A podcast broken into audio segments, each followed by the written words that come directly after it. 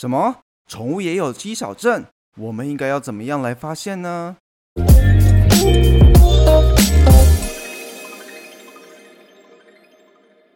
大家好，欢迎回到家有健犬，我是霍三撇。今天呢，主要是来跟大家分享什么是肌少症。最近呢，在物理治疗圈，肌少症是一个非常火红的讨论话题。但是这类的问题呢，其实并不只出现在人类身上，在狗狗身上呢。也是一个非常非常非常非常非常非常非常常见的问题，甚至我个人认为，它在狗身上发生的比率比人还要高呢。那在一开始呢，一如往常的要先跟新的听众介绍一下，家好健犬呢是一个主要分享宠物附件以及宠物保健相关资讯的频道。如果你有碰到什么样的问题，或是想要了解什么样内容的话，都不要害羞的让我知道哦。你只要透过留言或者是私讯这一个小小的步骤。就有机会让你的疑惑呢，成为下一个主题的内容。好，那我们就开始吧。首先，我们要先来认识一下什么是肌少症。几乎所有的狗狗呢，都一定会面临到一个很大的问题，那就是肌肉的流失。特别是狗狗，通常会随着年纪的上升，身体所分泌出制造蛋白质的荷尔蒙也会跟着下降，导致身上的肌肉量越来的越少。那当这些流失的过多的时候，就会被称为所谓的肌少症。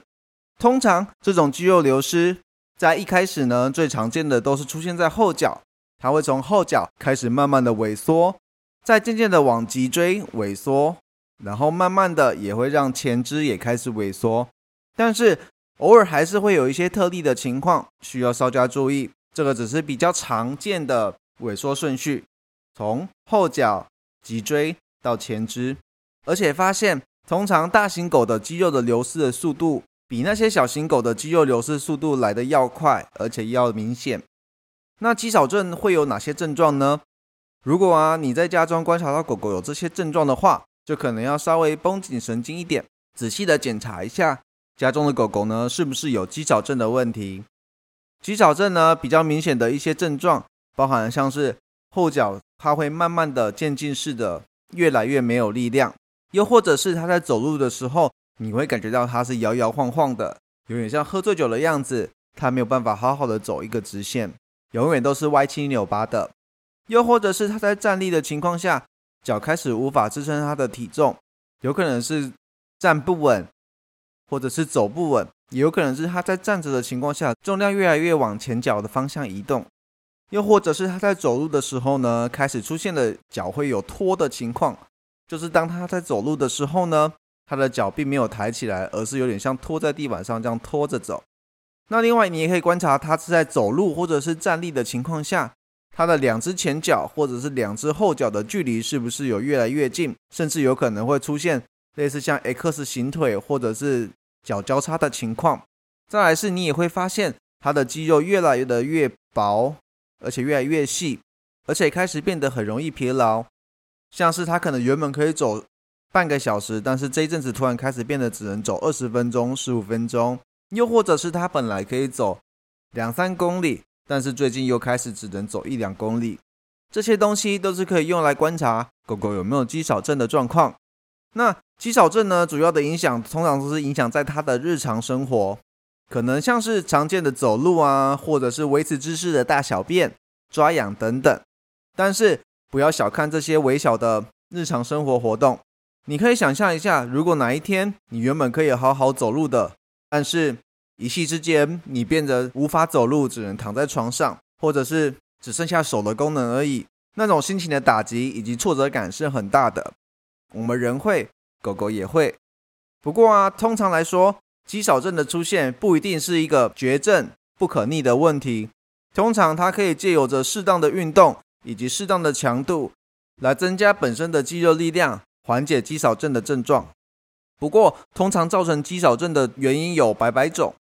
可能从简单的疼痛、关节问题，因为老化受伤造成的活动力下降，体内制造蛋白质的荷尔蒙减少，导致不容易制造身体所需的肌肉。再来是药物的服用，因为某一部分的药物呢，可能会造成活动力的下降，所以这类的药物的使用量一定要跟兽医师好好的做讨论，并不是剂量越高就一定是越好。最后，有可能跟营养的摄取有关，导致它摄取的蛋白质的量不够。好，那我们来到今天的主题，我们要怎么样去辨别毛孩的肌肉有没有流失呢？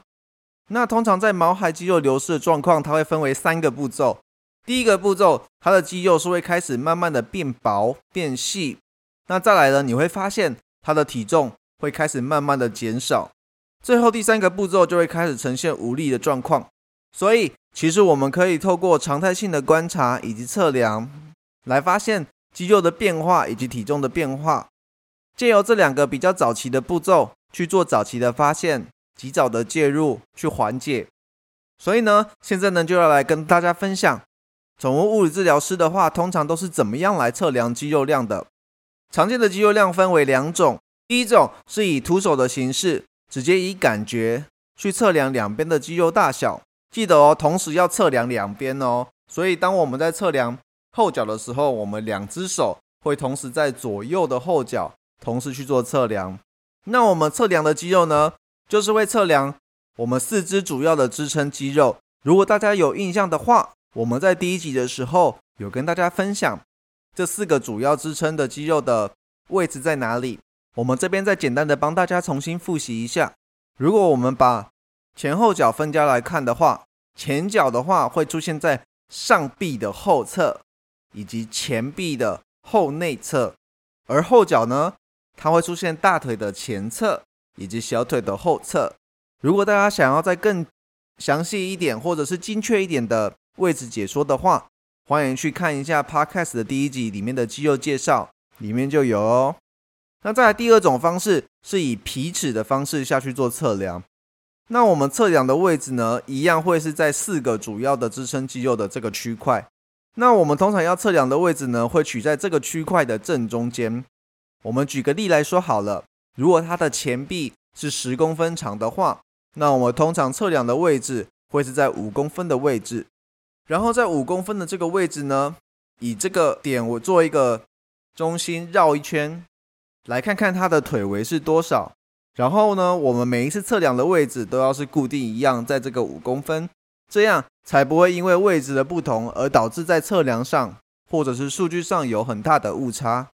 那有一些呢，家中的狗狗它其实是有花色的，那你也可以借由这样的花色去记部位，就有可能像是它的大腿上呢是有一个很明显的斑纹，那我们可以以这个斑纹每次都固定量这个斑纹的位置来做统一的记录。所以呢，当我们找到一个固定测量的位置之后，我们就是后续的测量都会是以这个点做腿围的记录。那当然还有一些比较常见的量表，叫做 BCS，也就是所谓的身体状态评分。那这类资讯的话，其实在网络上已经是非常好找的，我这边就不多加介绍。如果有兴趣的话，大家可以上网搜寻 BCS 量表，就看得到哦。而且现在也有很多都有中文版了。那通常呢，我们在测量的话，会建议是一周到两周测量一次就好了，频率不需要太高。因为当你的频率太高的时候，反而这些测量的数值并没有什么参考价值。